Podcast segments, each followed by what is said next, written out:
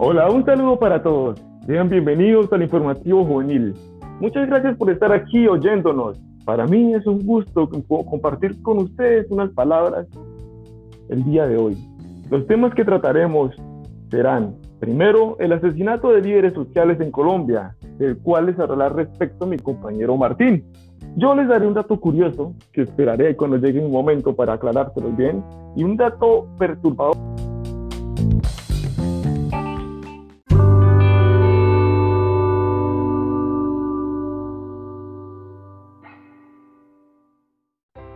Les hablaré, como dice mi compañero Andrés, sobre la noticia de, las muertes, ¿no? De, tantas muertes de líderes sociales, ¿no? Pero lo que me pregunta es, ¿por qué han muerto tantas personas que son defensores de los derechos humanos? ¿Acaso el Estado tiene cargo que ver en eso? ¿Acaso son disidencias de los paramilitares? ¿Acaso qué será? Unas cosas dicen otra, otras dicen otra, pero no hay solución a esto. Y les dan a los líderes sociales seguridad muy mediocre, haciendo que estas personas, líderes sociales, se vayan afuera del país o estén arriesgando su vida en esa labor que es tan bella que es velando por los derechos de las personas y que estas personas no se vulneren los derechos. Entonces, entonces las personas que tienen vulnerados derechos, ¿a quién ir hacia? Y a los defensores de estos se les, se les mata vilmente. Compañero Andrés, ¿no? y también, compañero Andrés y, y oyentes, hay un dato perturbador, ¿no? En eso que era realidad que hay 900 líderes sociales muertos. Muertos, háganme el favor. 900 líderes sociales muertos, en donde 276 son personas que no están, que fueron de la FARC, de ese grupo paramilitar, ese grupo subversivo, Compañero Martín, yo tengo una duda y tal vez sea una duda que tengan muchos de nuestros oyentes, pero me gustaría que aclarara qué es un líder, un líder social, exactamente a qué nos estamos refiriendo acá.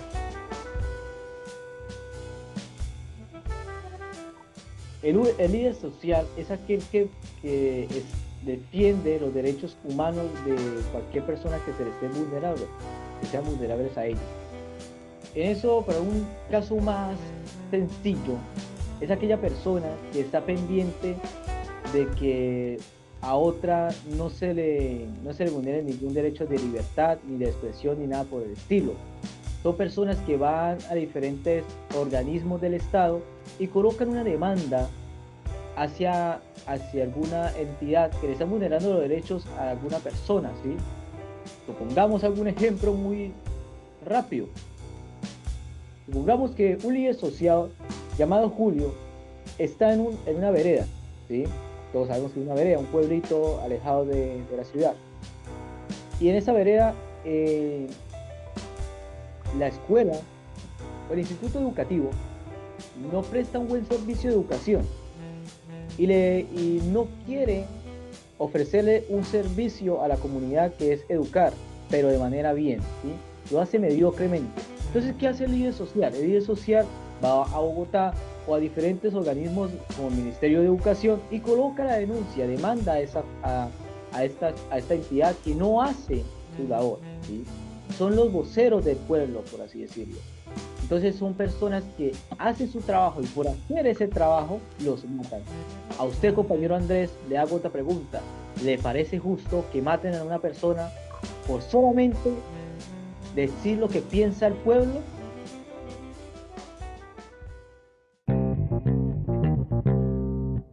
Justicia ninguna, claramente vemos acá.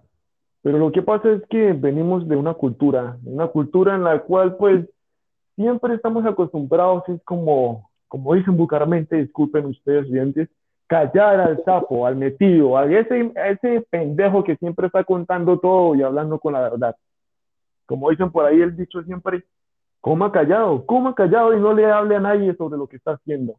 Me parece muy injusto y muy, muy mediocre por parte de nuestro país que estos líderes sociales se vean afectados, ya que pues son los voceros.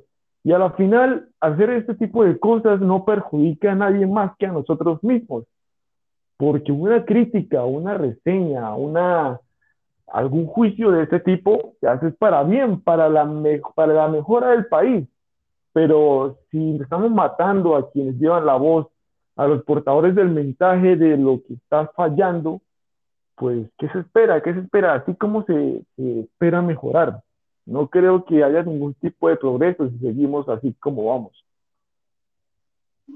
Sí, sí, eso es muy cierto, compañero Andrés. Y para dar una conclusión ¿no? a esta temática, es que primero tenemos que darnos de cuenta de que si ellos mueren tan injustamente, tenemos nosotros que estar protestando, ¿no? ¿Y cómo lo hacemos? No agrediendo o saliendo a agredir a personas, no, sino protestar contra esta injusticia que está pasando desde el 2016, imagínese, compañero Andrés. Tantos tiempo ya, mucho tiempo ya, y nada, nada se hace. Entonces es algo que tenemos que despertarnos, porque más adelante son primero los líderes sociales y después cualquiera persona que quiera exigir su derecho, y como ciudadano, lo, por lo mínimo. Segundo, tenemos que dejar de estar dormidos y sordos a estas noticias. Como esta, hay bastantes noticias que la gente no coloca atención. No siendo más, doy paso a mi compañero Andrés para que cuente aquel dato curioso que nos quiere dar a, los oyentes, a mí y a los oyentes. Muy bien. Pues quiero empezar este dato con una pregunta para ti, querido oyente que nos estás escuchando. ¿Eres de las personas que sueñan con viajar y siempre tienen en cuenta posibles destinos para ir de vacaciones, vacacionar? Bueno, pues hoy te hablaré en cuánta en cuántos posibles destinos puedes ir a vacacionar. De hecho, te hablaré sobre uno en específico. Seguro que te quedarás con las ganas de ir a visitarlo al terminar de contártelo.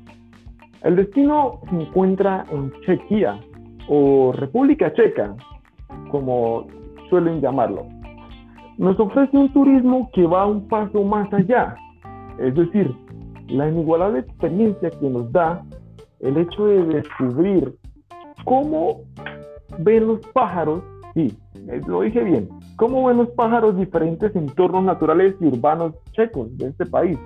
¿A quién no le gustaría ver, tener la vista de un pájaro, ¿no? Tener esa inmensa perspectiva en la que se ve la ciudad, la naturaleza y todo lo que nos rodea desde un otro punto de vista. Bueno, no precisamente me refiero a que nos vayamos a subir a un pájaro y volar a ver cómo, cómo es que se ve desde arriba. No, no, no. Es un vuelo en globo aerostático y toda una experiencia romántica para las parejas y enamorados. Me parece algo estupendo, ¿no? Estas vistas y todo así por el estilo.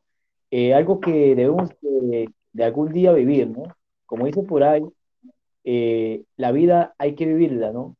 Pero sabiendo cuáles son los límites, ¿no? No podemos pasarnos de esos límites, porque se vuelve un desorden nuestra vida. Pero sí, cada momento vivirla como si fuera la última vez que vas a ver la luz, ¿sí? A qué amanecer o a qué anochecer. Ese es el objetivo. Aprovechar, aprovechar esos, esos pequeños momentos que, que son muy cortos, pero realmente valiosos. Esos pequeños momentos que uno dice, wow, sí que vale la pena vivir. Bueno, otra cosa, otra, otra cosa interesante pues de este destino, o un dato curioso para que lo tengan en cuenta, oyentes, es que ya hace más de dos siglos que pues empezaron los pioneros en este tema de, de construir globos. Obviamente al principio no era un globo en el que se pudiera subir una persona, de hecho era un globo en el que se podían subir pues animales, gallinas, ovejas como para probar. Pero todo esto nos hace mirar a través del tiempo, a través del desarrollo. Durante todos estos años Y la culminación de todo esto nos permite tener a nuestra disposición hoy en día esta agradable experiencia. La sociedad ha avanzado mucho desde entonces, sin embargo, el deseo de adquirir nuevas experiencias, nuevos sentimientos, emociones que nos impacten y que, y la que, y que nos emocionen, valga la redundancia, ese tipo de sentimiento permanece en el tiempo, congelado, como si no cambiara, como si cada generación lo trajera ya insertado en sí. ¿Cree usted, qué piensa usted sobre este, este, este dato, Martín? El hecho de que ya tenga tantos años y que aún la gente siga curioseando con este tipo de cosas. Eh, ahí creo una cosa que, pues que siempre digo, ¿no? Así por más años que pasen, hay costumbres que son bonitas de, de, revivir y revivir. Paseos, ¿no? No tan solo viajes en globos, que llevan muchos años, ¿no?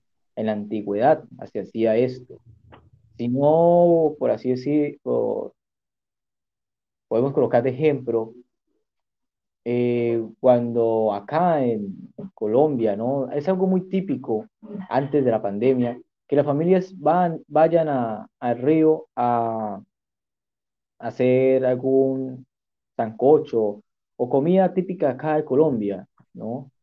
Es algo típico y algo que viene de muchos años atrás, pero siempre lo revivimos porque es algo estupendo, como usted dice, compañero Andrés, algo que renueva a usted sentimientos, algo que lo renueva a usted, algo que hace que, viva ese momento. Entonces creo que eso es algo bonito, ¿no? Algo que, que debemos de, de, nunca dejar de olvidar, compañero Andrés. ¿Usted qué cree? Claro, sí, sí, sí, sí. Es que ese sentimiento aventurero yo pienso que no se debe perder. ¿sí? Pues es un sentimiento que debe perdurar. Siempre debemos ir en busca de la felicidad y aquello que nos complete y nos haga sentir satisfechos con nosotros mismos. De hecho, hay un destino muy peculiar en este recorrido por globo el cual es en una ciudad que se llama Keski Krumlov. Yo es que lo estoy pronunciando bien, ¿no? Es un vuelo suspendido en el tiempo, pues obviamente no es suspendido en el tiempo literalmente, pero da la impresión de que sí lo fuera, porque pues la vista, la vista que se tiene de esta asombrosa ciudad, que es que una vez estás en el aire, todo da la sensación de que el tiempo se ha quedado atrapado, Atrapado en el hermoso tejido urbano, el silencio y la vista de esta ciudad que parece como si fuera de fantasía, sin duda alguna, harían que te sientas pues, increíble después de bajarte del globo con una nueva experiencia y con muchas fotos para recordar. Bueno, ya para concluir este tema, pues pasemos al siguiente dato paranormal, que vamos a esperar que ustedes estén listos.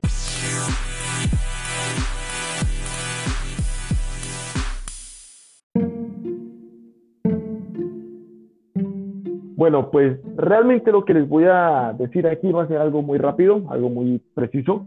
Es sobre unas, unas curiosidades que fui investigando sobre la saga El Conjuro. Sí, esa película tan famosa que todo el mundo conoce y la que cual tiene muchos fans. Busqué una recopilación de datos curiosos. ¿Cómo? Sinceramente no me gusta a mí, no soy fan de, de las películas de terror, sinceramente. Sí, sí, eso lo dejó claro en el, en el podcast pasado, que no, no, muy, muy gallinita para las cosas de terror y de misterio, Martín. Eso ya lo tenemos claro. Bueno, como les venía diciendo, pues son datos curiosos que yo miré y yo dije, pues, rayos, esto es una locura que pase. Así que pues aquí les va el primero. ¿Sabían que la primera película llevó 20 años en hacerse? Sí, literalmente 20 años se demoraron en sacarla al aire. Y se preguntarán, ¿por qué? ¿Por qué? O sea, ¿por qué tanto una película? Pues resulta que el, productor Tony de Rosa, que, así se llama, tuvo la oportunidad de escuchar las grabaciones personales de la misma Lorraine Warren, la protagonista, y pensó que sería increíble llevarlo a la pantalla, a la pantalla grande. Pero sin embargo, a ningún estudio le interesaba esa idea y él estuvo insistiendo, insistiendo hasta que pasaron 20 años y pues por fin coronó. Una, un ejemplo de persistencia, ¿no, compañero? Qué nivel de persistencia tan grande. 20 años insistiendo. No, sí, eso es algo que, como dicen por ahí, el que persiste gana, ¿no? Que es un trabajo, ¿no? Todo es un proyecto, ¿no?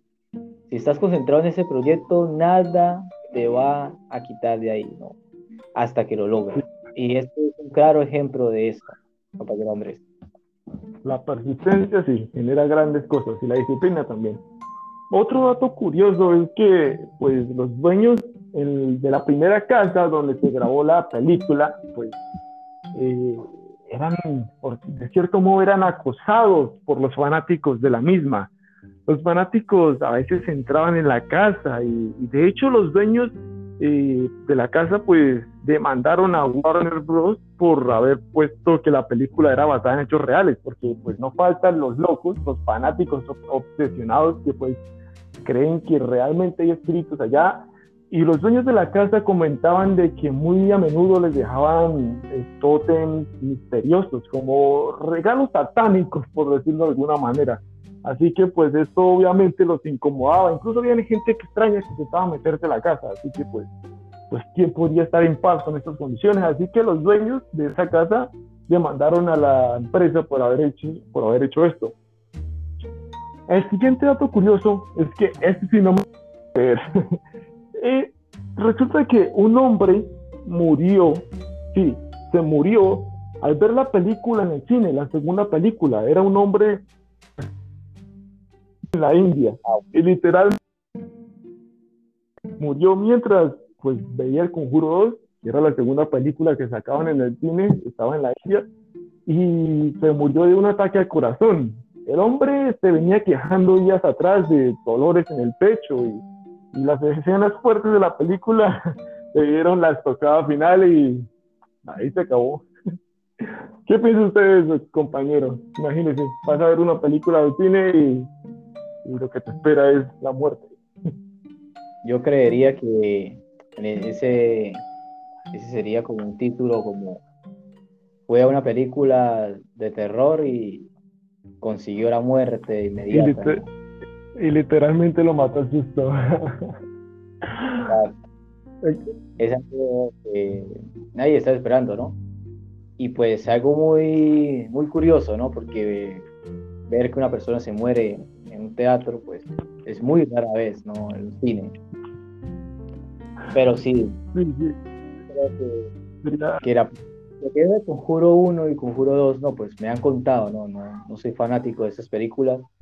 Fueron muy, muy exitosas, ¿no? Y que claro.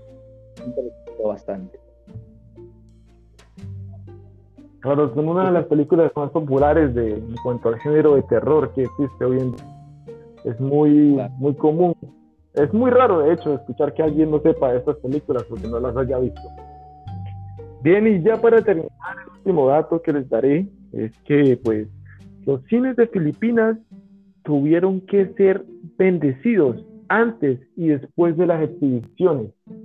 Porque, pues, ustedes saben, los, los pues siempre han sido como muy, o sea, no los, los cines, el país en general las ciudades, los países, han sido como muy supersticiosos, muy, muy condenados a este, a este tipo de cosas. Es decir, le tienen como mucho recelo, mucho respeto.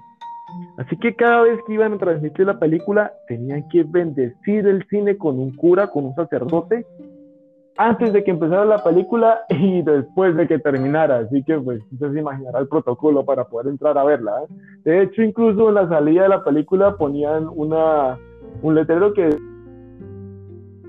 la película muestra escenas demasiado espantosas, así que abstenerse pues de, ese tipo de cosas que de, morirse como le pasa al señor de la India, ¿no? abstenerse de, de, pues de asustarse demasiado en exceso.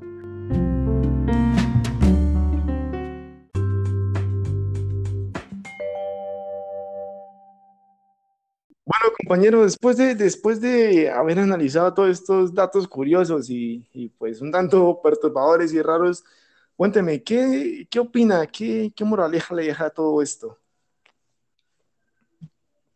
Compañero Andrés, eh, la moraleja que me deja estos datos curiosos es que a veces eh, estamos llenos de, de misticismo, estamos llenos de, de, creencias, ¿no? Por ejemplo, en la India, lo que nos, nos, nos contabas, de que me decían a los, a los chinos antes de entrar a esta película de terror, me hago, es algo exagerado, ¿no? Pero es su cultura, son sus creencias, ¿no? Y hay que respetárselas.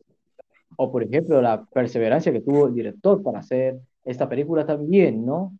Eh, hay muchas personas que son, intentan, intentan, intentan hacer las cosas y desfallecen, pero este no se cae. Eh, de la persona que murió en el cine, es un dato claro, ¿no? De ver esto, pero sucedió. ¿sí?